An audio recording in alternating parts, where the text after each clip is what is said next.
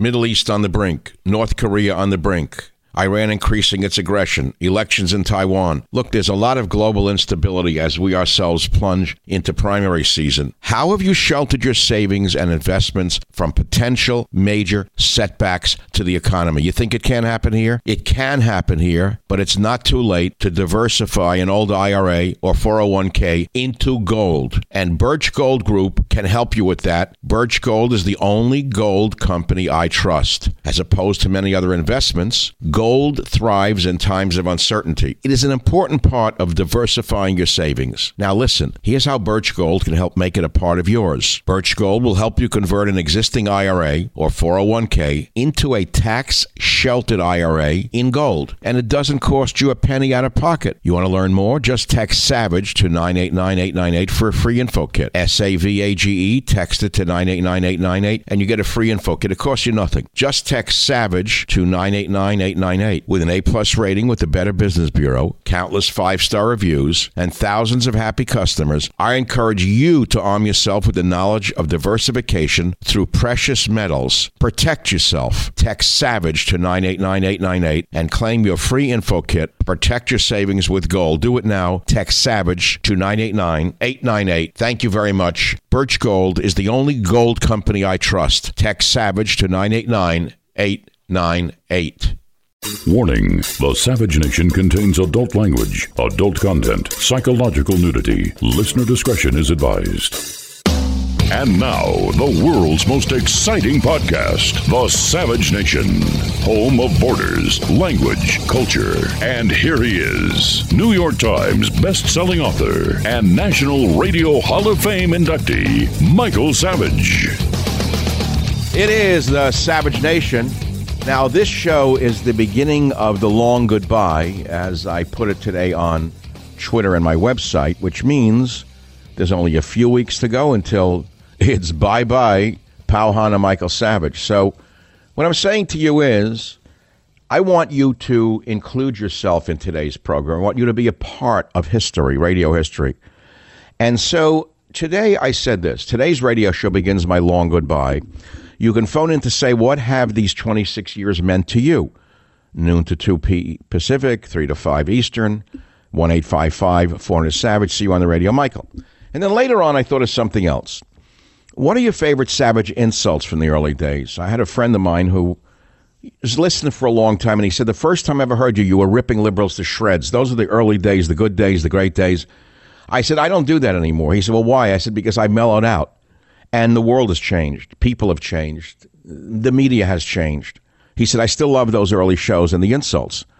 So I, I decided to ask you, the audience, what are your favorite savage insults from the early days? And you cannot believe some, some of the responses I've gotten on Twitter. And I said, Where were you when you first heard Michael Savage? To many people, it's a, I don't know, it's a day that they marked in their mind. And who are your favorite calls or guests of all time in this quarter of a century. Now, I want to say a few other things at this time. It's going to be a free form show. Yes, of course, I know the news. Yes, of course, I know about the election. Yes, of course, I know about that lawyer who says that it's a conspiracy. Yes, of course, I follow all of it. It's all on michaelsavage.com. But, you know, I don't really want to talk about it for three reasons. One, because you've heard about it already. In three milliseconds, you could read it on any uh, website in the world. You click on a website. You know, I got to say this to you now that we're getting into the whole radio thing. When I first began a radio, there was no internet in this sense. The internet existed, email existed. The military invented the developed the internet, not John Kerry, and they developed it for instant communication. But in order to do a show, we had to go to the bookstore and buy newspapers in the morning, magazines. We had to read things called wires in our studios for the latest AP UPI news and then somehow make it of interest to you. Those days are over. You can all access the news in a millisecond on your own. So, what the hell is the point of talk radio? I don't know. I think it's a great medium. I think it'll be around a long time to come. And I think that it's a great medium for those who have talent. But for those who are just ambulance chasers who got lucky and cashed in on the conservative movement when they were liberals all their lives, they have no future. The people are onto them. And the ambulance chasers will find out that they're going to be as successful in the future as they had been when they failed as lawyers. So it's a good time to be, let us say, making a transition. Let's put it to you that way. And even if, even if, and I don't want to go into the even ifs or, you know, those were the days, my friend. I want to tell you right now, I have other things planned. I'm going to do the podcast. I may do the Sunday evening radio show, depending upon my energy level and the response from the um, stations out there. And I'll tell you more about that as time goes on, or I may delay it until February to begin that. I just want to focus on the podcast come January.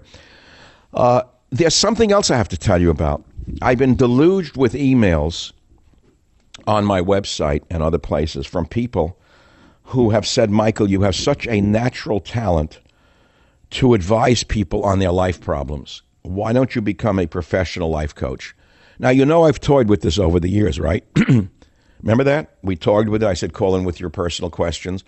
The one thing I will tell you is there'll be no medical advice at all. I don't, I'm not going to treat anxiety. It's illegal for a non professional doctor to do that. No depression, no anxiety, no PTSD calls. But there are a lot of life coaches out there who are good and a lot of life coaches who have no life experience who are very bad. And I'm going to um, make myself available for all of my loyal audience around the world for January 2021 to be a life coach for maybe an hour or so once in a while, a couple of days a week. And I will tell you right now, fees will be industry standard for a superstar like myself, and no medical advice, advice will be given. You'll learn more about it on michaelsavage.com. So let's go back to the radio. Long goodbye. You can phone in. The lines are already jammed out. I knew they would be. We have uh, Robert Borowski running the uh, what's known as the board, and uh, Benjamin is now running the. My father's name Benjamin, young guy.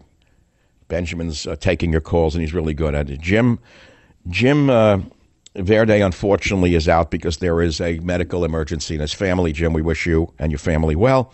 Doug Lynn, who was with the show for so many years, uh, had to take a medical leave a while back. Karen, who was with the website for many years, had to take a medical leave last year.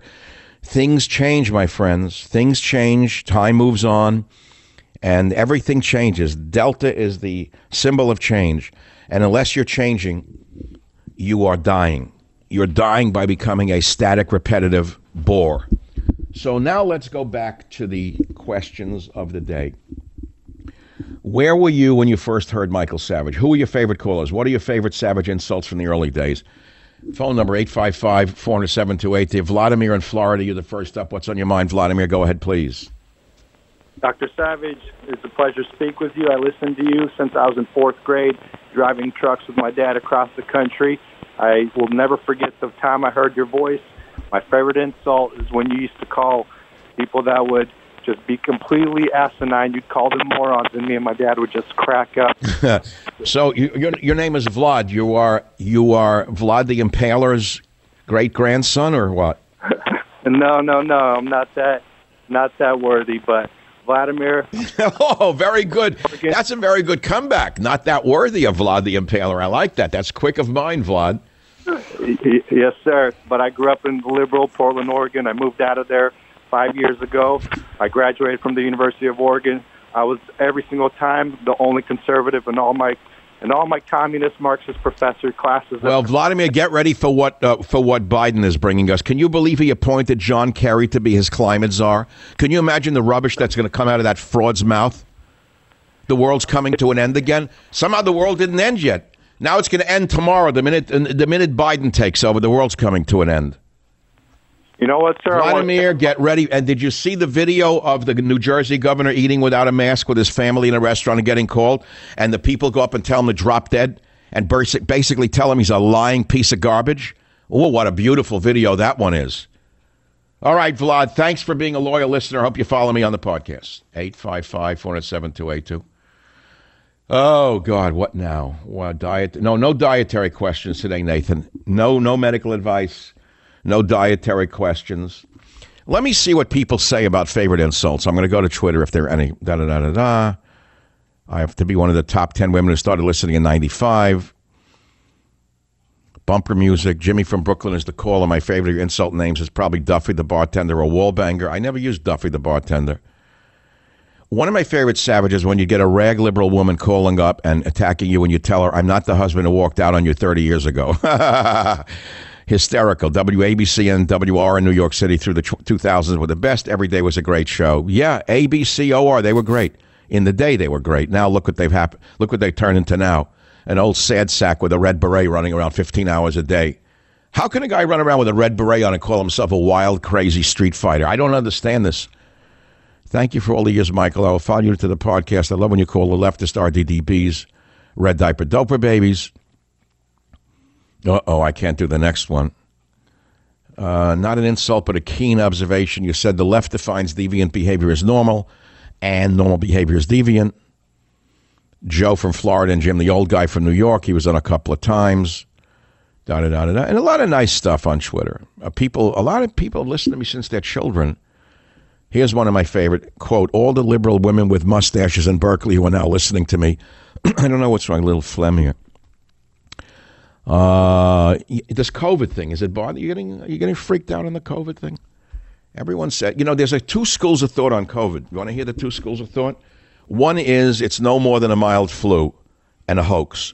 The other is it's killing people uh, like flies sprayed with Raid. So where do you stand on that? A lot of people say it's nothing. Well, if you're 18 and strong, you're probably going to get over it in three days, but not necessarily. You may have an underlying condition you don't know about. And I think that there are vari- variety, varieties of strains of COVID by what I am seeing, which may explain why some people get the same strain. One gets sick, the other doesn't get sick. There could be varieties. Viruses, ask any virologist or check out any vir- virology site you can find. Viruses are very smart. They adapt very quickly. They mutate very quickly. There's no single COVID 19 virus, so far as I can tell. And whatever the Chinese hatched up in their medical laboratory and released by accident, and I don't believe it was on purpose, whatever they released on accident is some doozy out there. Now the Chinese, by the way, is saying it came from Italy. Now, you know, that's an interesting statement. You see, I'm going to go back and forth between a little self indulgence and a little uh, news. So, Chinese Communist Party hints Italy could be origin of Wuhan virus. Let, let's look at that for a minute. It is plausible that Italy could be, but it's not Italy Italians. It's not the Italians of Italy. There is a large needle trade or garment trade in the Milan area, which you may not know about. And most of the textiles come from China. And most of the workers in the textile business in Italy, in the Milan area, are of Chinese ancestry or, of, or actually from China. And so, yes, it's totally possible it did come from Italy. But again, you have to trace the origins of the virus if it came through Italy. And it came from China to Italy. It didn't originate in Italy. At least that's my educated opinion on the matter. I've had some good suits made in in Italy, by the way, and the fabrics are pretty good, by the way, and the needlework is pretty good, by the way. But you should know that most of the uh, great clothing that comes out of Italy are, are made by folks from China. That's something you should know, and they go back and forth, incidentally. So let's go back to the callers now uh, of your favorite Savage shows, your favorite insults. Where were you in the first time when you first heard Michael Savage. Now, there's some sound I want to get to today as well, in the midst of all the self indulgence. And I'll read you the headlines because they tell the whole story. Chris Christie said Trump legal team has been a national embarrassment. So he's already made the uh, the, the uh, 180 job. He's looking for a little positioning after Trump is gone. Governor Murphy is confronted while eating out with his family. That's a beauty. You got to hear that on michaelsavage.com. This guy is a real fraudulent leftist. The bigger the fraud, the more restrictive the, the uh, they are in their states. Take a look at the three states that are the most restrictive. The governors in every situation are just like this Murphy. Rand Paul says the masks aren't working. Social distancing is not working. He says, My proof, the numbers. Very interesting.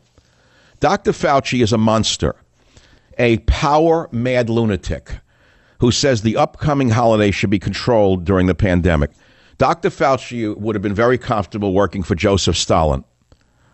Uh, Maxine Waters, one of the worst human beings God ever permitted to be born, said we should send the message across the world and investigate Trump. Maxine, here's my parting words for you, you lying sack of garbage. You and your husband ripped off the nation for over $10 million when you were on the Senate Banking Committee and he ran a bank with minority loans, Maxine. Watch out what you ask for, Maxine, because it just may come around to bite you in the leg. I'll be right back. Savage. If you're looking for a special gift for someone this holiday season, something truly unique and personal, I've got a great idea for you. At paintyourlife.com, you can have an original painting by a world class artist done by hand from any photo at an affordable price. Get a professional hand painted portrait created from any photo at a truly affordable price. Believe me, it's great. You send any picture, yourself, your children, family, a special place, or a cherished pet, or combine photos into single or combine photos into one painting. With Paint Your Life's compilation portraits, you can bring together family members who never had the chance to meet, or create a portrait of the whole family without the need for everyone to be there for a family photo. It's amazing. You get to choose from a team of world class artists and work with them until every detail is perfect. You can order a custom made, hand painted portrait in less than five minutes. Their process is quick and easy. Your hand painted portrait will arrive in about three weeks. A painting from Paint Your Life is meaningful, personal, and can be cherished forever. It makes the perfect holiday gift for someone you love or for yourself.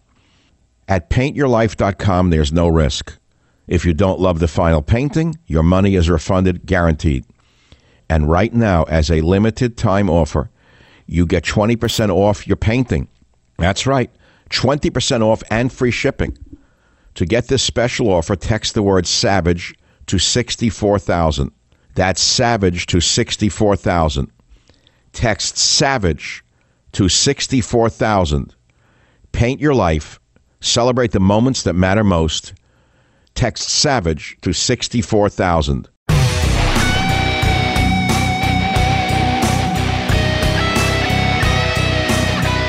Most people are either on the road, they're tuned out, they're not listening to talk radio. You ask anyone, and I've asked several people, traffic to websites are dramatically down as of today. People are not listening to radio as much as normal. They know the election is over one way or the other. The diehards will continue to insist Trump won. That's the way it is. And uh, they're not interested. They were really at a peak during the election.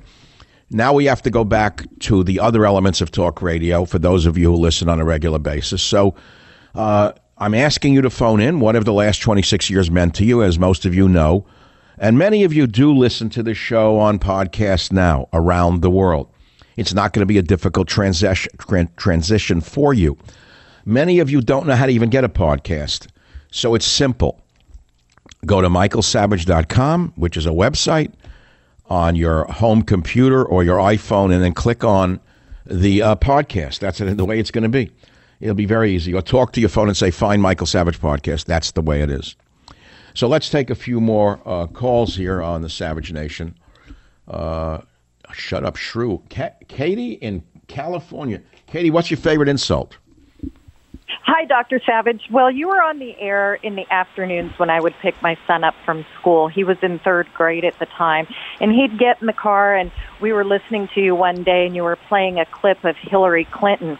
And you were just getting really angry, and you were telling her to shut up, shut up. And you said, Get that shrew off my show, get her off my air. And my son was laughing so hard. He thought it was the greatest thing on earth.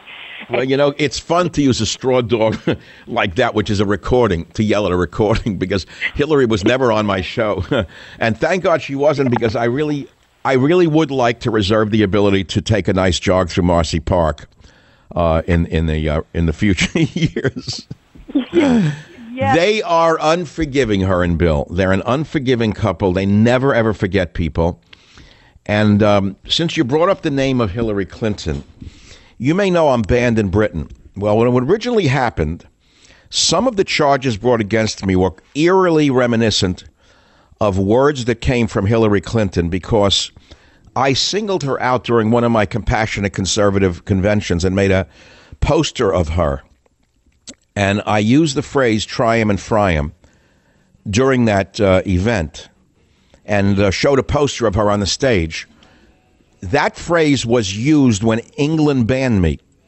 And I'm pretty sure that her good friend Jackie, whatever her name was, who banned me for entering Britain, was told to do so by, by none other than Miss Hillary Mrs. Hillary Clinton, the esteemed former Secretary of State. Thank you for the memories. I'll be back in a minute. Savage.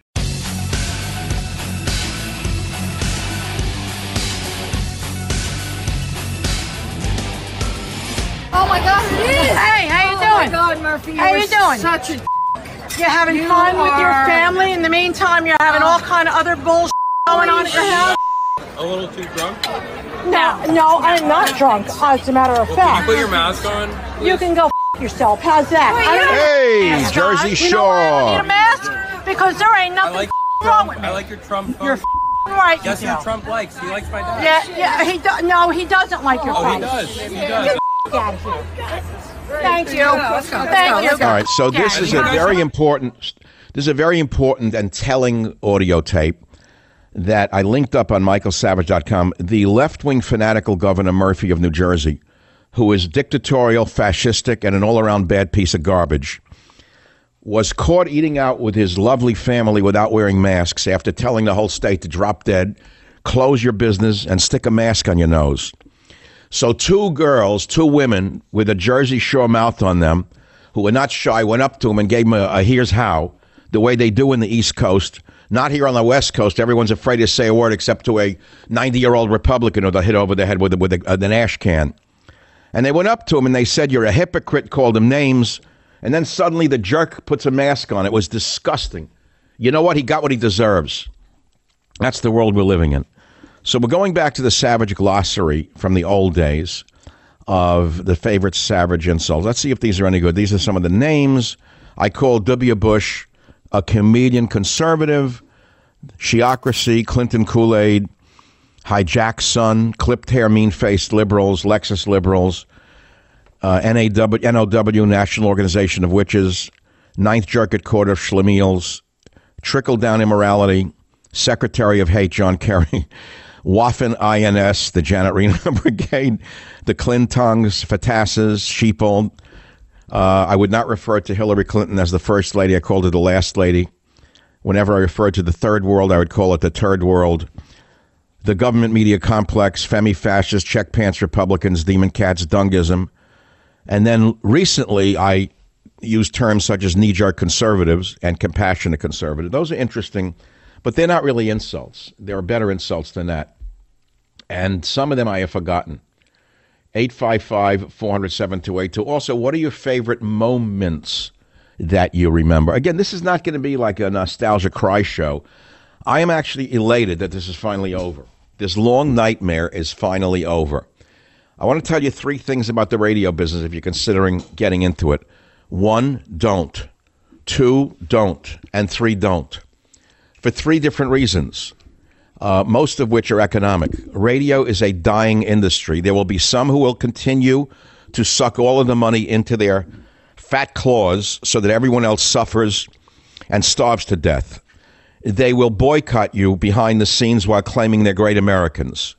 They will suck all the advertising money into their little cabal while telling you they're great Americans and believe in the free market. And so, if you're an unknown nobody and you're not connected to the cabal that runs talk radio, you're not going to get anywhere. Now, maybe there's room on some local stations to make some headway, and I think local hosts can do a great job. There will always be a need for a an interesting voice, an insightful voice, a local voice, and maybe even an occasional national voice. But what we have today is a little different than that, and I'm not here to bash my competition. They do it uh, to themselves on a daily basis. So what I want to do now is go to the next stage, which is, uh, well, let, let's put. I used to say to people when I was on the air in the '90s, the early '90s, I'd sit in front of the microphone. God, it's been a long time. It seems like one day to me. I would say to you, I know I'm really exerting myself too hard. I shouldn't do this. I know this is not good for my health. Almost every day, I fear dropping dead from exhaustion or heart attack from the way I did my shows. I would do a show, ask any program director ever worked with me. I'd come off the stage sweating. And never forget, I wonder if I could mention who my first PD was, was Jack Swanson. Jack is probably one of the most knowledgeable uh, program directors in the history of talk radio. And I could tell you about him another day, but I, there's things I don't want to say. It's his life, not mine. to talk about. So, Jack, I once said to him in the beginning, in the early 90s at KSFO Studios down on Front Street, which I remember to this day, Jack would be out on the balcony before the show smoking. He doesn't smoke anymore, I guess. And I'd go out there, we'd chat. Jack was smart. Jack had a law degree. Jack was one of the smartest people I ever met in radio, but he knew talent, which unfortunately is a lost art in the radio business. And Jack knew I was a natural talent. Remember, I was an older man. I started radio in my 50s. Remember that I had other careers before I went into talk radio, and all of them were successful. So that's a separate story from my autobiography. I don't want to even bore you with that now. So Jack and I would talk, and, you know, we say a lot of different things about radio and this and that. And I remember those early days of radio very, very strongly. But the point of this little uh, vignette is that after a show, I'd be sweating from the soles of my feet to the top of my head because I put my all into it. I mean, when I do a show, I wave my hands, I walk around. Uh, I was the only guy in the history of talk radio who used barbells in the studio. You may not know that. There were, two 20 pound weights at the KSFO studios, and they used to pump iron during a show. I was a wiry guy, and I did it not to show off. I did it because it pumped me up. So Jack said that shows you you're really doing your show. You're really into it. He said anyone who walks out of a radio show and didn't break into a sweat is not really there. They're mailing it in. So that's what he said. You know what I'm saying? So here we are years later. And I remember saying to my audience, I'm going to do this until you hear a clunk on the table of my microphone falling down as I dropped dead of a heart attack. Well, lo and behold, and thank God that didn't happen. But I had a warning almost a year to date, December 5th, of this has been some year over the last year, and things uh, change in your life. But unlike some, I didn't quit. I thought about it, but even the people in the radio business who were running my show did not know that I had been that sick, and I kept it from them for about a month because you know how kind and kind-hearted corporate people are, right? You know how kind and compassionate co- uh, corporate people are. So I kept it from them for obvious reasons because they're too kind and too compassionate. I didn't want to hurt their feelings by telling them that I'm a human being who, uh, you know, had an illness. You can't tell them that. It may hurt them. I went on the air two days after I was in a hospital because I wanted to be on the air. And then I struggled through the first month till I started to get a little stronger. And then here we are almost a year later. And now this is all going to be over. And probably uh, earlier than December 31st, we're switching over to the podcast, of course, in January. But the last two weeks of December are basically dead in radio anyway. People are on vacation, stations are running music. I will probably be off as of mid December, and I'm going to request from the syndication company that they hire staff to come in on December 31st, wherever they may be, so I can do my last two hours on December 31 uh, of this year and finally say goodbye. And that's what I'd like to do. Whether they comply with that request, I don't know. We'll have to see if they are capable and willing to do so. So these two weeks now through around the mid December are basically it. And so uh, that's why I wanted to come on today. I wanted to ask you uh, these uh, questions, your favorite shows, your favorite insults. And uh, there are other things that I want to talk about today. Uh, last night, actually, yesterday afternoon, I was at one of my locations and I don't know how I did that. You know how intuition works? I was bored in the middle of the day and it was a kind of gloomy afternoon. I was alone again. I'm a loner. Uh, I'm like a submarine commander of the old days. I like to be on my own. I like to direct my own life. I'm not really a team player. And that's what most people in radio are. They're basically like they're lone wolves fundamentally. If that's the business you're in, you know it's true. It's you in the studio and microphone, and even though you have people that you you work with, you're basically a loner. I was alone yesterday. I was in one of my moods and I don't know what took hold of me. You know, on TVs now, you can talk into them. You press a button and you tell it what you want like find Netflix, Netflix, Headflix, Head Trip, whatever you want. I don't know what motivated me. I said, find Michael. I said, YouTube Michael Savage. YouTube Michael Savage. And lo and behold, all my YouTube pieces came up on a screen, including some I had not posted. And one of them was an interview I did with Raymond Arroyo in 2017. Uh, he- he's a, a Christian, he's a Catholic broadcaster, and I'd never heard of the guy. He's fantastic. And my book, God, Faith, and Reason, had just come out. And uh, it's a religious show, so he had me on. I watched that interview, meaning I watched myself on TV. Now, normally you'd watch it for a minute or two and say, I, I've seen this, I did it, it's a replay, I don't want to watch it. It was an amazing moment for me for a couple of reasons yesterday. One, I didn't know that it was on YouTube and I could watch it on TV, which was a change for me. And two, after watching myself talk with Raymond, he pulls things out of me. A strange thing uh, took me over. I actually found myself listening to my own advice. I, I actually found myself drawn back to a higher power. I actually believed that God was overlooking us again. The insight came to me strangely enough yesterday all over again because recently I've been somewhat, I don't know what to use the word, atheistic about it all, uh, cynical about it all. There's a couple of things coming together. It's not only me leaving radio, it's Trump's gone. Trump represents the last of an era. We will never, ever have these moments again. And it's very personal to me because despite the things that are said about him, I found him to be one of the most kindly people I had ever met in person. As near as three or four weeks ago, after he had COVID, I don't know if you remember the show. You remember he called the show uh, with an interview? Did you hear his voice, how different it was? How kind and compassionate he sounded? That was not a fake. He had the illness, he uh, was down from COVID, and I found that it did something to him because the first thing he said to me on the air was, I don't know if you heard it, Michael, I miss you. He actually, why would he say that? Now, we all know that politicians use people in the media, and people in the media use politicians. It's a symbiotic relationship. It's a given. But why would he say in a in a different voice, a kindly brotherly voice, Michael, I miss you? You know why? Because Michael, he missed you. He actually missed me. I felt that. So I know the man in a different way than the public may know him.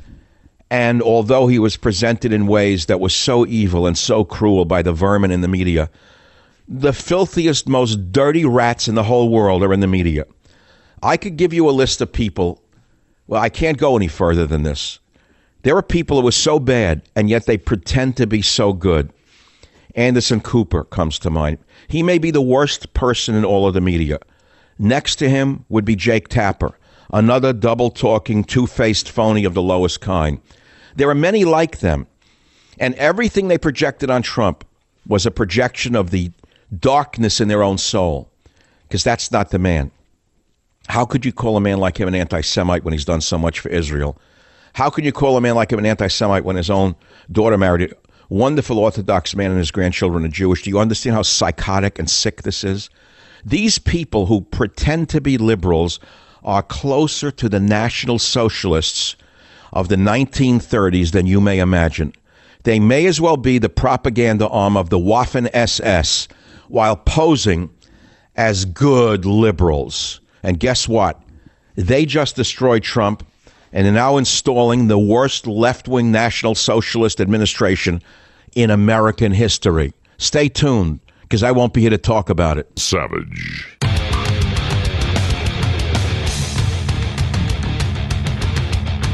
Right, turn it off. This is when this is when Germany was still Germany. It's not Germany anymore. It's only a few years ago, but there's no Germany anymore. Germany is gone. Sweden is gone. Norway is gone. Finland is gone. Have you seen who's running these countries? Mean faced, clipped haired women. How did this happen? How did the Vikings permit anti male women to get control of their nations and render them fundamentally prisoners in their own nation? I think that says it all. I don't know how it happened. I don't know where the Vikings are, unless they're all in prison, giving each other tattoos. I don't know where they are. There are still men in these countries. Where are they? How did they permit women? Forget that they're women. It's fine that they're women. They were warrior women who fought with the Vikings. Some of them were great leaders. They loved their nation, they loved their tribe, they loved their family. These are anti male, anti national women. They're internationalists. They're part of a secret cabal of women who range from the United States around the global, globe to destroy men, weaken men, render men second class citizens, and run their countries in ways that are self destructive. Now, last night I had the unfortune of watching too much television. I was watching Nat Geo because there was a show I like about submarine warfare that's really superb. But unfortunately, I got poisoned watching the ads.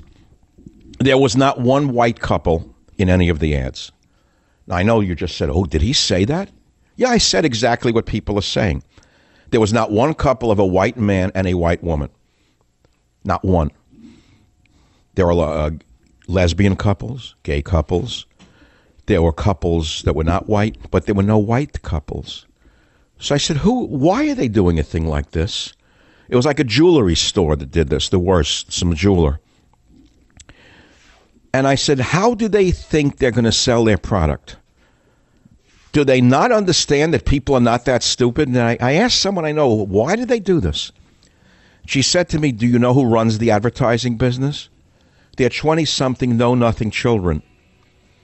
They have been brainwashed in colleges and they've taken their demented views of the world and are projecting them onto television and radio audiences as well as internet audiences. I said, Oh, like I didn't know that. Robert, the clock is off. It says I have a minute and 11 seconds. That can't be true, right? It's really 10 seconds. Yeah, 10, maybe less. I'll be back in the next hour. Be here or be nowhere.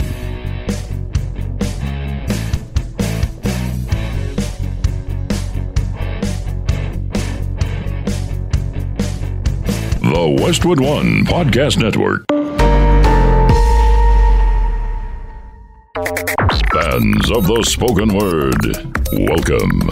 This is a podcast. Greetings, pod recipients. You are entering the Savage Nation. Read the book, see the movie. Warning The Savage Nation contains adult language, adult content, psychological nudity. Listener discretion is advised. And now, the world's most exciting podcast, The Savage Nation, home of borders, language, culture. And here he is, New York Times best-selling author and National Radio Hall of Fame inductee, Michael Savage. What optimism I had when this song came out. The whole road was open, right? We knew it would be a struggle when we were young, didn't we? We knew it would be a road of rocks. But so what? We were going to walk on those rocks.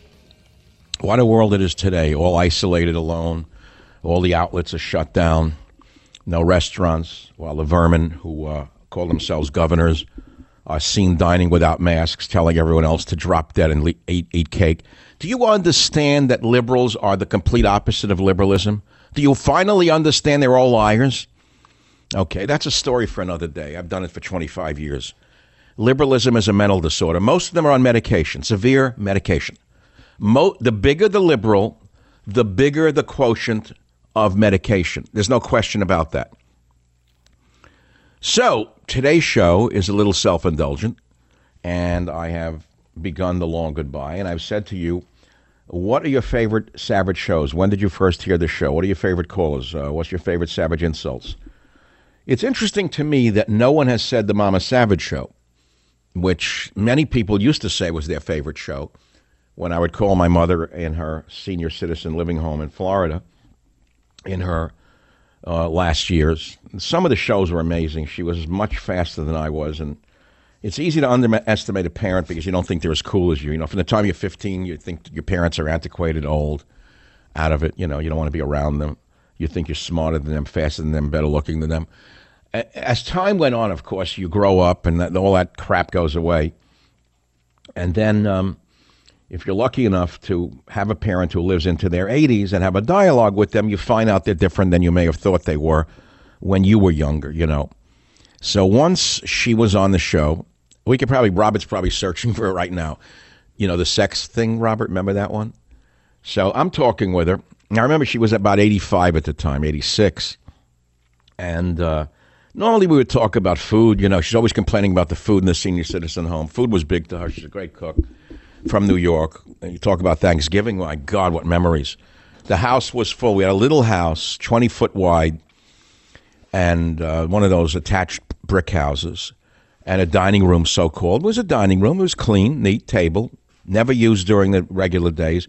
But come the holiday, she'd prepare two weeks in advance. There were meats and turkeys in the downstairs refrigerator, the upstairs refrigerator in my aunt's house, and she'd put on the party. The house would be packed with relatives.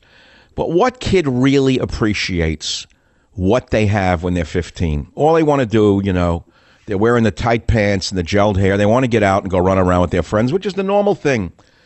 You know, you think your relatives are boring. Little did you know that when you got older and there were none, and you were alone with a TV tray, uh, looking at uh, World War II movies on Thanksgiving, eating a turkey out of an aluminum tray, how good it was. So those were the days, my friend. And here we are. So I'm asking you in a nostalgic way your memories over the last quarter of a century. And here are some that came up in on, on, on Twitter. Michael Crisanti writes this. He said, I just left the furniture store and got back to my car a little after 9 p.m. here outside D.C. And WMAL was then carrying Savage tape delayed. It was something about his voice. I heard a man who had been through a lot and had come out stronger for it. His voice had scars on it. Thank you, Michael. That's very observant. Uh, I don't want to go into comparing myself with Mickey Mouse and Laughing Gas, who everyone thinks is the greatest person. I never heard anything like this. I started the show last hour by talking about real program directors who had an ear for radio. It's like someone who can hear a violinist. There's a difference between a violinist and a one string guitar. Today, no, no, no difference. How can anyone be in radio with a voice like Mickey Mouse and Laughing Gas that talks a mile a minute? I don't know. Apparently, people like it, so you you know you go where the audience is. Maggie writes, San Francisco is by far my favorite insult. Lived and worked in SF for 20 years and have watched it deteriorate. Been listening on KSFO since college in the late 90s and one of your loyal Savagettes. Thank you for many years. Uh, my uh, Vegas boss says, gee, I would say back in 2000, I even got to meet you, and you signed Enemy Within here in Vegas. Wow. Oh, I like the Clint Eastwood guest you had. You know, the Clint Eastwood once called into the show back in the early 90s when I was a local host. I don't know if he ever listened since. I mean, I love his work. He's not a friend of mine. I'd love to meet the guy one day. I think he's one of the most talented movie people in the world. I think, well, I'm the only one who, who says that. Not only was he a great actor, he became a great director, as you could see by his latest movies. How old is that guy? In his 90s now? How does a man continue? Well, whatever. That's a separate show. Maybe I'll do a podcast on that one day. And maybe Clint Eastwood will be a guest. Who knows who might want to be a guest on a podcast? You never know who might wind up, right? On the podcast. I, am not saying he will be. He could sue me yet, saying you said I'd be a guest. I mean, I don't know who you are. I didn't say that. I said maybe he'll be a guest when I'm my who would be my ideal guest on a podcast. I'm thinking about my first show. I should have brought that up. I think I know who my first guest is going to be, God willing, on January 1st, 2020, uh, 2021. 2000. Yeah, 2021. Wow. Jesus. You know, I remember when I was a kid, I was so bored in school. This is an odd thing. For a guy who hated school, which I hated, I hated school. But I stuck with it. I always stuck with it, but I, my mind was always somewhere else. But unlike Robert De Niro, who went to the ninth grade and thinks he's smarter than George Washington, I stuck it out, got graduate degrees, and I found out something interesting is that once I got out of undergraduate school and went into graduate school and went into a real field that I loved, where it was largely seminar based, where you can discuss things in a very small almost one to one basis. Sometimes it was one, me and the professor in a whole class. Uh, that's a great story. I, I excelled at it because it was interesting, and you could you could use your mind. So I stuck with it. You know, it's an interesting thing. But in the early days, I hated school. So I'd be sitting in school, pulling the hairs out of my forearms. I'm looking back now. You know that that's considered an illness now, o- OCD or something. I was pulling the hairs out of my forearm in high school because I wanted to die listening to the boring teachers with terrible perfume. I almost collapsed, sitting there for hours listening to drivel. I used to listen to the heater hissing anything but listening to the teacher. It was so boring. I could have learned what she was saying in three seconds. So I would pull a hair out of my arm. I didn't know what to do. Uh, I did so many other weird things as a kid. You're looking back, you know, kids, not every kid is made to sit in a chair at a desk and look at someone in front of a room with a blackboard from uh, Greek Grecian times. The blackboard was developed in Greek times because that's all they had to talk to the students with was chalk and a blackboard. Why are children still subjected to that? Why? I don't know. Why? Why do we still have an election like this that goes on for eight years? From the time one of these schmucks are elected, there's an election going on for the next one. It's all a distraction. Nonsense. It's all a. Look, you want me to get into the political thing? In 94, I called it a Democrat Party or a Republican Party. Raise your hand if you remember that. Come on. What do you think? I don't know that there's more immigrants now under Trump than there were under uh, the last one? You think I didn't know that? But I told you if we got 10% more than uh, he, only 10% of what he promised, it would be 110% more than, than Clinton, right? I told you that. And I was right. But we got more than 10% of what he promised. But nevertheless, there's more illegals now than there were under the last president, under Obama. I'm sorry to tell you. Why? Because the establishment, the Democrat Party, the Republican Republican Party is one party. It's an oligarchy. There are differences here and there, but by and large, tell me the big differences between the two parties. Tell me. On, on rhetoric, there's a big difference. On rhetoric, there's an enormous difference. You're going to be insulted for being a white person for the next four years, mainly coming out of the mouths of white people who are liars and traitors to their own belief system. They believe in nothing. Most of them are garbage. They're human garbage with a pair of pants on or a, a filthy skirt. And they will tell you that you should die because you're a white person, one way or the other. Then they're going to lie to you about climate change now. You didn't get beaten up enough about it. They tried it out in the beginning of the campaign in January. It, it failed like a lead balloon, right? So they stopped it. Now they've appointed John Kerry as the climate czar on the on the Biden Harris. What the hell are they talking about? They told us the world would be over in what? Five years, six years, then it was four and a half years, then it was seven and a half years. How did they know that? They didn't. They made it up. The same way they made up the mask story. So Governor Murphy of New Jersey is found in a restaurant with his family over the weekend, eating without masks, and a group of Jersey Shore women go up and give him a good drop dead and really curse them out and call them names. And the same thing here wherever you turn. The bigger the fascist, the more restrictive they are on the people. Whether it's Governor Meatball in New York, or here on the West Coast, or the one Michigan Whitmer, they're all the same. The more restrictive they are, the bigger the liar they are. It's that simple.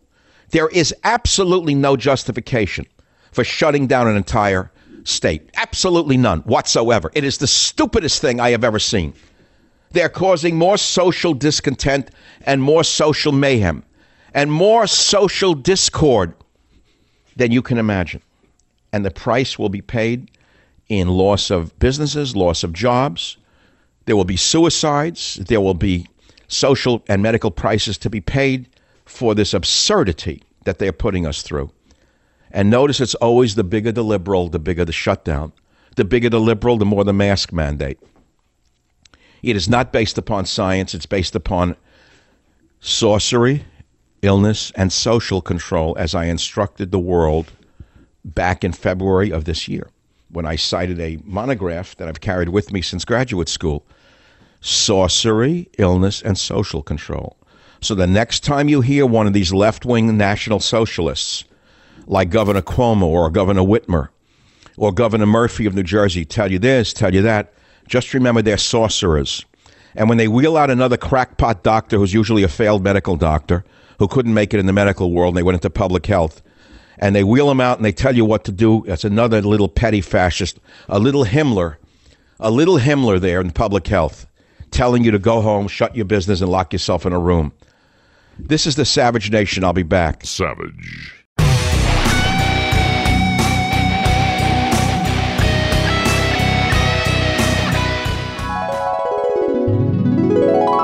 Truth is, you and I, once I got my PhD in nutrition, I'd come to your house and you'd always cook the same fatty foods. And I would say, How could you do that? And you always ate it, but God bless you. What else do you like on a Saturday? What do you eat when you go out? French fried potatoes. You're 83 years old. You, you eat French fried potatoes, and what else do you have with it? What other light light light bite? Frankfurters. Sour, sauerkraut. Oh, I love you.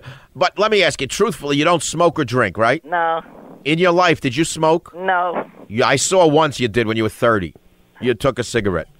Just to show off. Just to show off. I never had any vices. You never had any vices. But, Ma, what do you think? All I did was eat food.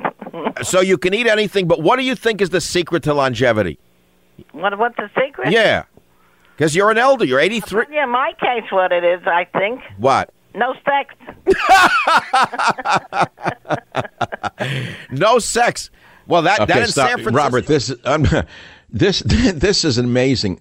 Do you see how she set me up? How fast she was, like an old Borscht Belt comedian. I didn't. I didn't know she even understood what I asked. Like I didn't. You know, I thought uh, you know, longevity. In my case, I thought she was going to come up with some off the wall statement. So "I don't know. My case, uh, no sex." That's a that's a Henny Youngman. That's a rim shot. So you see, I got the gene for it. I learned to entertain because of her love for entertainment, because she had such a tragic life going way back. I'm not going to pull the brother thing, my silent brother, because you'll hear more about that later. How I learned to communicate with audiences by speaking to a brother who couldn't see or hear or talk. By trying to reach him, I learned to talk to audiences, which is like a an, a living being that has no that doesn't react to you really. You- Maybe you get a laugh or a roar or whatever. But in my mother's case, we would spend a lot of time, let's see, on Saturdays going back to childhood. There was a theater on Jamaica Avenue in Queens, New York. It's probably long gone. On Saturday or Sunday, they would have a double feature of movies. Now, remember, a double feature was like probably three and a half hours long, these two movies. And I swear to God, then there was a 10 act live performance that followed that or preceded the movie. So you were there all day. You were there for hours, four or five. I don't know how many hours. You go to the movies. It was safe. Nobody would beat you up in the street. It was under the L at the time, but it was, you know, safe. The theater was clean. The racial hatred didn't evolve till the 60s. It flared up under liberalism. So we'd sit there, and there were 10 acts. I mean, you're talking about B, C, D acts now. The ventriloquist whose mouth moved, the juggler who hit hit himself on the foot with the, with the. I mean, everything was bad, but it was so bad it was entertaining. So we had 10 acts, and we would talk about the performances and things like that. And she took me once to Radio City Music Hall with a friend of mine, Alan. And uh, they took you behind the scenes at Radio City Music Hall, and they showed you how radio was made. I was young, seven, eight, nine, I don't remember. And you go in there. So I said, and they say, children, this is how we make the sound of a horse. I always thought they were really horses. And then the guy would have two things that looked like hooves, and he clapped them on a board next to a microphone. I was amazed what sound effects were. And he said, Children, here's how we make the sound of thunder. And he struck a piece of t- metal or tin, a long, you know, boom, and it sounded like thunder. Uh, I was amazed at sound effects when I had first heard them. And so you might say I was born for radio, but I didn't go into radio. You got to understand something. Radio was not considered a profession that any, uh, how to put it, uh, educated, upwardly mobile young man would go into. Uh, it was not a field. It was, uh, you know, more professional fields were those you would choose. There was no such thing as radio. But as years went on and I became an author and I would travel the country doing 10 city book tours, which were quite a grind, uh, people would say to me, God, you're good. You have a great voice. You, you should do it. You should be in the radio business. I remember a guy in Seattle, KIRO, said that to me, you're a natural. Now, that was would be like someone saying to a kid, you should be an astronaut. How do I become a radio host when I know nothing about the field? Well, that's a topic for yet another day. Some of you may have heard it, but it's important to tell, and I will tell it on a podcast in January when the cycle, this cycle ends in a, well, a new door opens and a new cycle begins. When I come back, a real treat for you God, Faith, and Reason, my interview with Mr. Arroyo right here on the Savage Nation. Savage.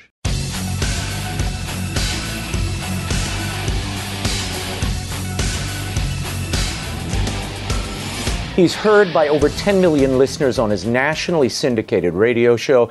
He's a botanist, a medical anthropologist, and author of 25 books. Four of those were New York Times bestsellers. His latest is a departure from political commentary. It's called God, Faith, and Reason, and it's a glimpse into his personal religious faith and the Judeo Christian values that are the foundation of American culture. Joining me now from San Francisco, the one and only Michael Savage. Thank you for joining us, Michael. Mr. Arroyo, it's a true pleasure to be with you and your worldwide audience. Well, the pleasure And I is hope ours. we can. I, I hope we can get into some some travels together. Oh, well, we'll do that before long. Look, at the beginning of this book, Michael, and I've read so many of your books, I've been listening to you for years.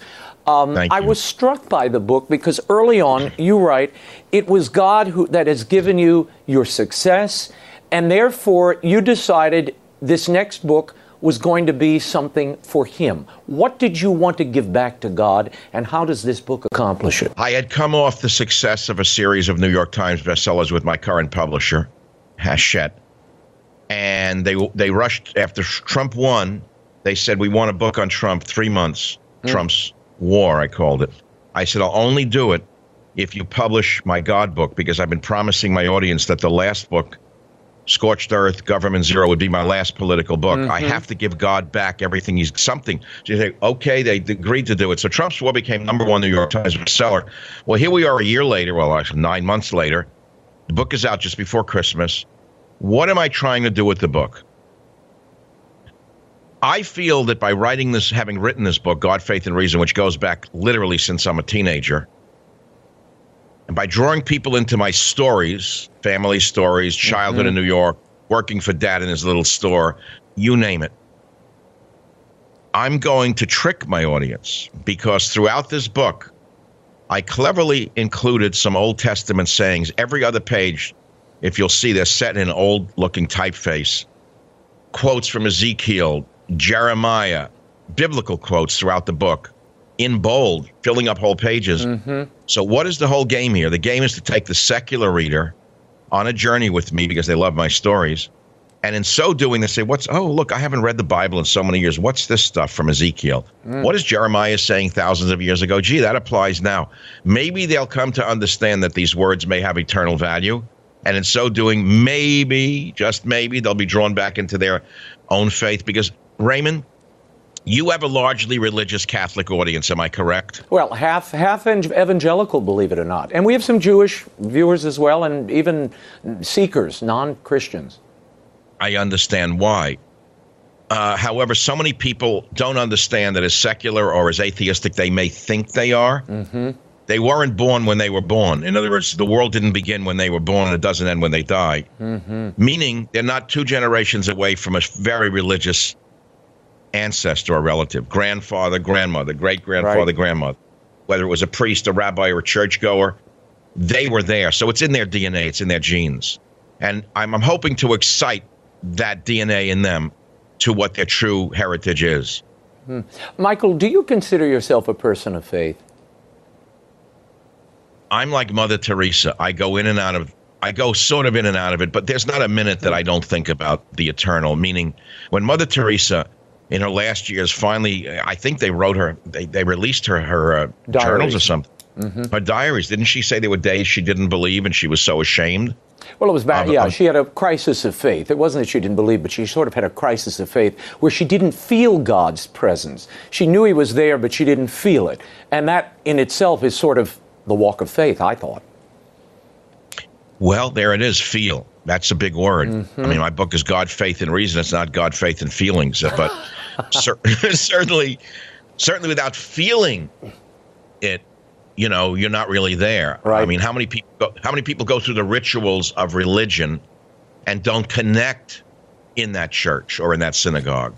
Mm-hmm. And so I tell stories of when I was a young man, born Jewish.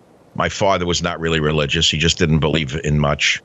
My mother would light the candles every Friday night, and it gave me a certain calm to know that she believed in, in something bigger than now. Maybe it was tradition, but the fact was is uh, feeling, feeling. And so when I was a teenager doing my wandering, I would go into any house of worship that that attracted me. I I went to I went to an Abyssinian church in Harlem, New York, all blacks. I met a preacher on the street, struck up a conversation. He jumped in my old Volkswagen Beetle. I said, Well, I'll take you to your church, Brother Billy. And we drove up there, and I said, This room was shaking. That Abyssinian church was shaking.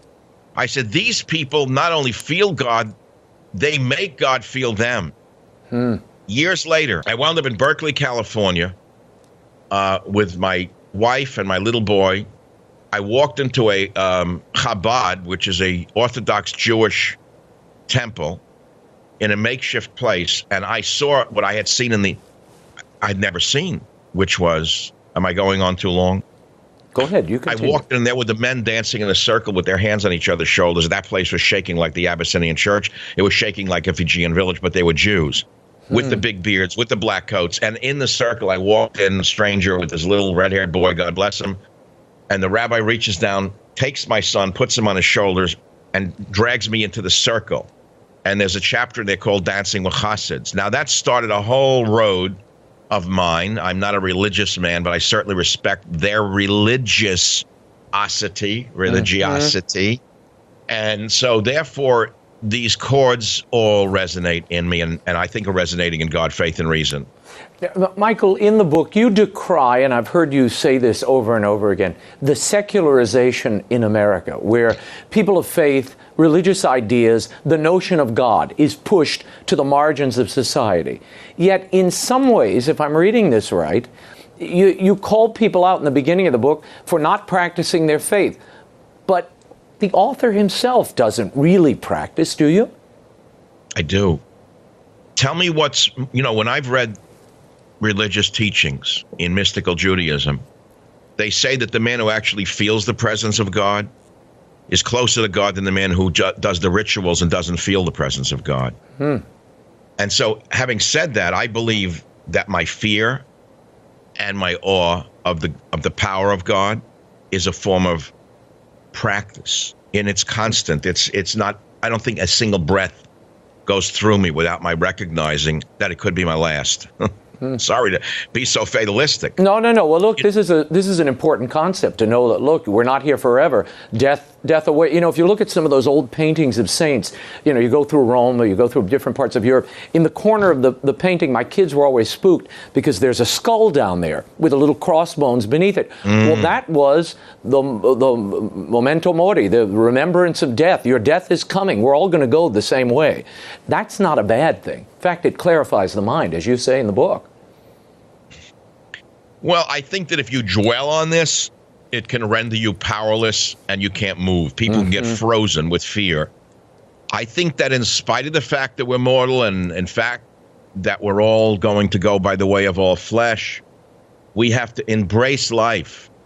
Jewish people say, therefore, choose life, mm. not death.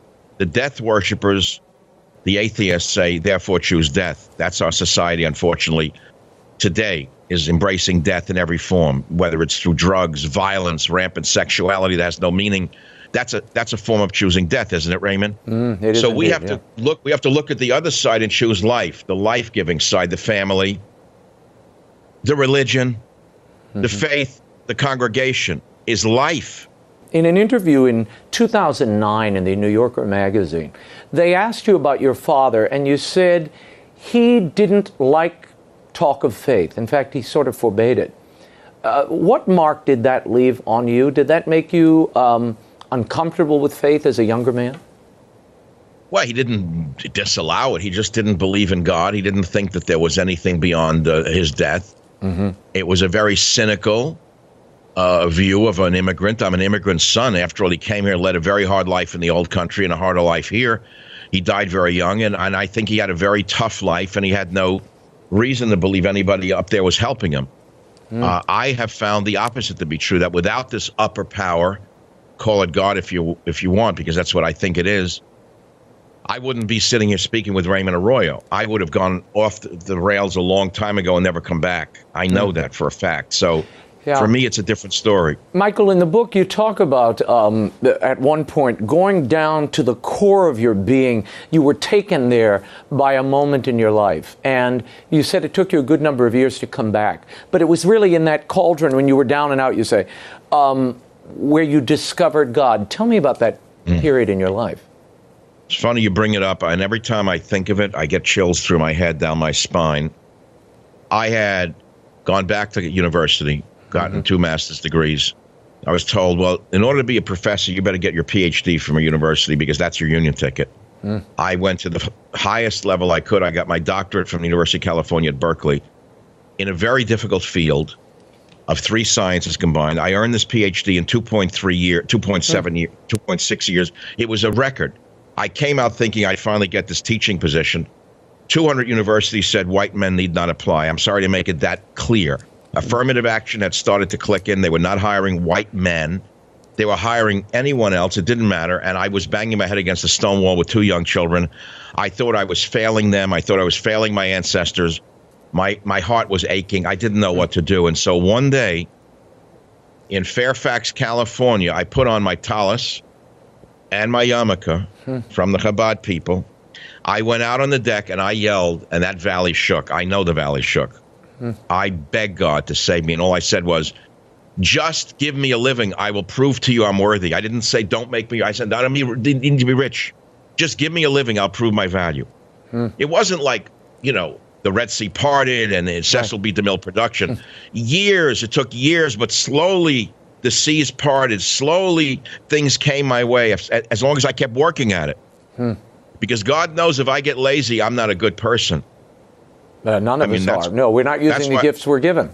That's why I don't retire, even at my age. I mean, Well- he knows I'll just go bad. Yeah, and, and So we, sh- I- we should also working. say your family. I mean, through your example, your son is the founder of Rockstar, the the, the great beverage that everybody dr- kids are drinking everywhere. Uh, your wife was the head of that company. Is she still president of Rockstar? Well, she's the C- um, COO. She manages Mm-hmm. the books. Wow, unbelievable. So I mean, Well, he did a great. You know, I don't want to talk about him. I don't like to merge his business with my philosophy. But the fact is, is that he he spent a lot of years with me traveling in the South Pacific. Mm. He he was there with me as a little child. He's mm. seen things that kids wouldn't never so lucky to have uh, experienced. Now, whether any of that reflects in his business acumen, I don't know. But all I can hmm. say is that we've been very blessed as a family, and hmm. I'm trying to say to the world on the on this show that I want to thank God through the show because this is a religious show, is it not? well, we, we cover religion, sure. Okay. I mean, that's what the book God, Faith, and Reason is about. It was my way of giving back to God my thanks. I don't know how else to say it. So hmm. it's through personal stories, through an odyssey. I'm not proselytizing. I'm not an evangelist. I love evangelists. They save people, but I'm not one. I'm not a theologian. But I'm it's your journey. It's your struggle. It's your it's your story, and you find you in the book. You, you meet a, a panoply of characters here: a Jewish mobster, a Buddhist, an atheist. You're having dinners. Uh, it's about uh, your life as a child. You even have sections. You have a section here that I want to talk about before we run out of time. You say here. Halloween is bigger than Christmas. Why do you think that is in America? Well, that's why I had them publish the book this time of year. That's why it's in the bookstores right now. Mm-hmm. We've just come through Halloween. Every lawn in the white suburbs, ghosts and goblins and, uh, spider webs and this and that. I said, if this isn't the embodiment of paganism, I'd like to know what is. Hmm. And so when I grew up in New York City, every other car in Queens, New York had a little St. Christopher on it. Hmm. It gave me faith uh, to know that there were people who had faith. It gave me faith to know that there were faithful people around. Made me feel good. Church on the corner. Everything had its place. It was organized, orderly. Now you drive around in New York or Washington D.C. or San Francisco. There are no St. Christopher statues. There are dream catchers. There are voodoo dolls. There are cobwebs hanging off mirrors. I don't know how they can see through the through the windshield. if if that doesn't symbolize the demoralization of America, I'd like to know what does. To me, it's all combined and the fact that Halloween is now bigger than Christmas. Yeah, no, you, it, it, it's become its own festival. It's much bigger, and they lead up to it like it's a, a holy day. Um, t- tell me, Michael, um, and you make other observations throughout the book, and I wish I had more time to really delve into it further, but um, it, it's really worthwhile. There is. There is an article I read where you talk about your talent and how you discovered it.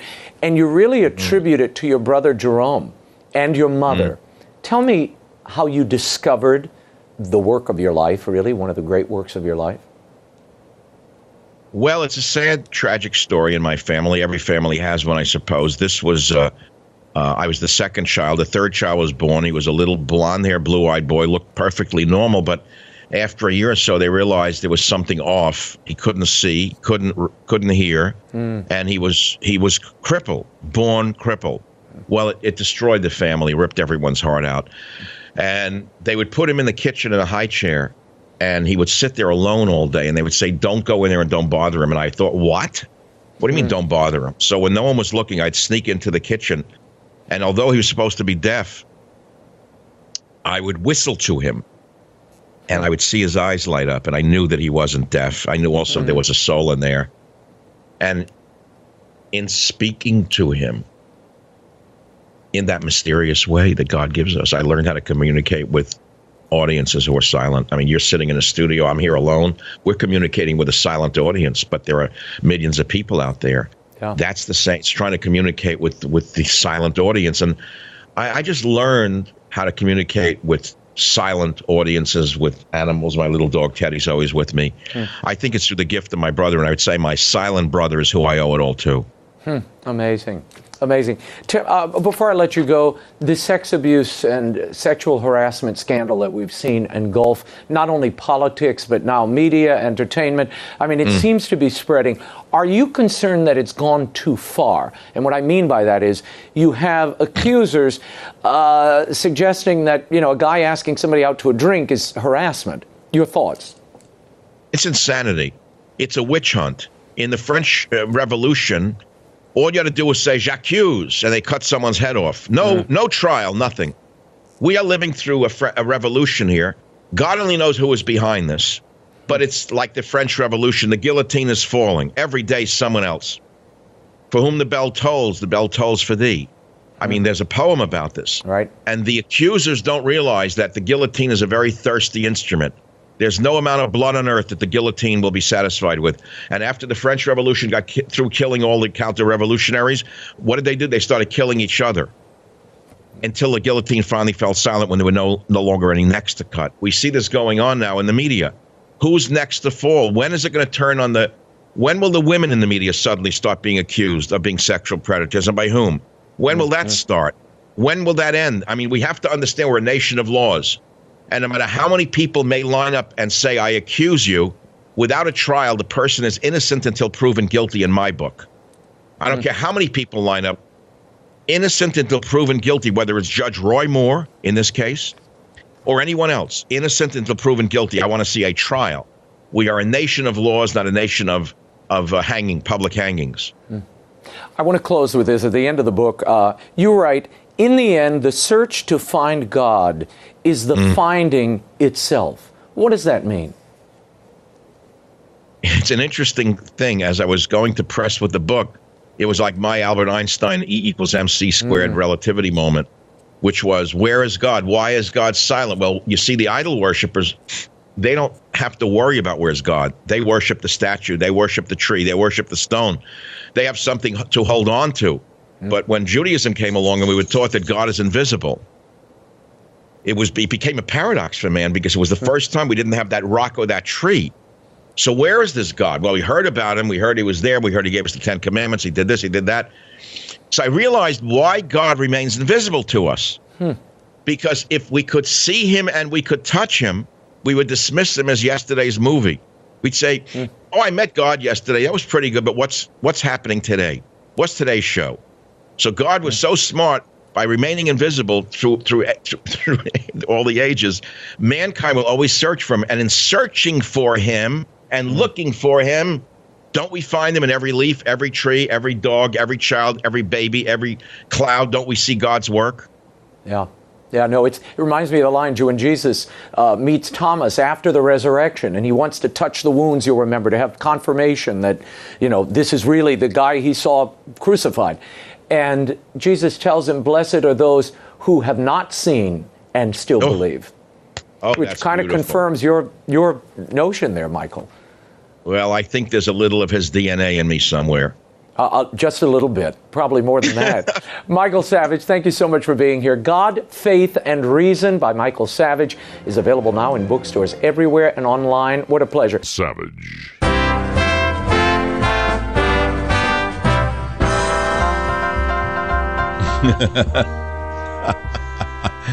yeah, National Socialist Radio.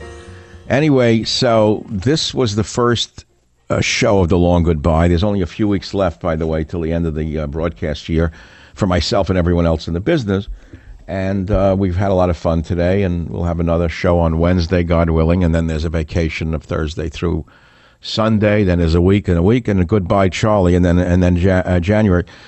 So I've had a lot of beautiful answers, especially on Twitter when people were responding, including really first class people. There's one gentleman who's special ops from the IDF, another special ops operator from America who said he grew up listening to me in his father's truck, and because of me, he became a military person. You know, I don't know how many times I have heard from guys who went into the military because they were awakened to the value of their nation, the beauty of America, from talk radio, from my show. And as a result, they became distinct patriots. And I want to say to them, you're great people, great men. And I'm sorry I can't meet all of you at one time. Uh, that's just impossible. And there's another element of radio that I want to express to you. I was thinking about it before I did this show. Is how many people you actually touch, both positively and negatively, on a daily basis. You make enemies and you make friends, but remember, there's a lot of people who are offended by things you say. Now, some are offended because they're offended by anything and by everybody. Others are offended uh, for their own reasons, whatever. But then there are people who are ennobled from what you say and inspired from what you say, inspired to make themselves a better person, inspired to become a father, inspired to be a better father, inspired to become a mother or a better mother. Words have tremendous power. Words can heal, words can kill. I wrote that at the beginning of one of my health books I don't know, 30 years ago. Words can heal, words can kill. Words can heal, words can kill. There are words that can cut you to pieces, especially if you don't have a thick skin. If you're a person who is open to another person and they say something to you that is hurtful, that hurt will be with you forever. On the other hand, there are people who can inspire you with a single sentence. They can pull you out of the darkest cavern you can imagine falling into just through an honest statement. They can pull you back out into the light. So, words, my dear listeners of the Savage Nation, are what we are talking about. Really, we're only talking about words. Words are so powerful. And when words are censored, as is being done by Twitter, Facebook, Google, radio stations, websites, we are entering a new dark age. It goes way beyond just censoring a particular political orientation. It is censoring a soul and putting the light out forever. Resist, resist, resist. Thank you for listening. With God's will in your listenership, back on Wednesday.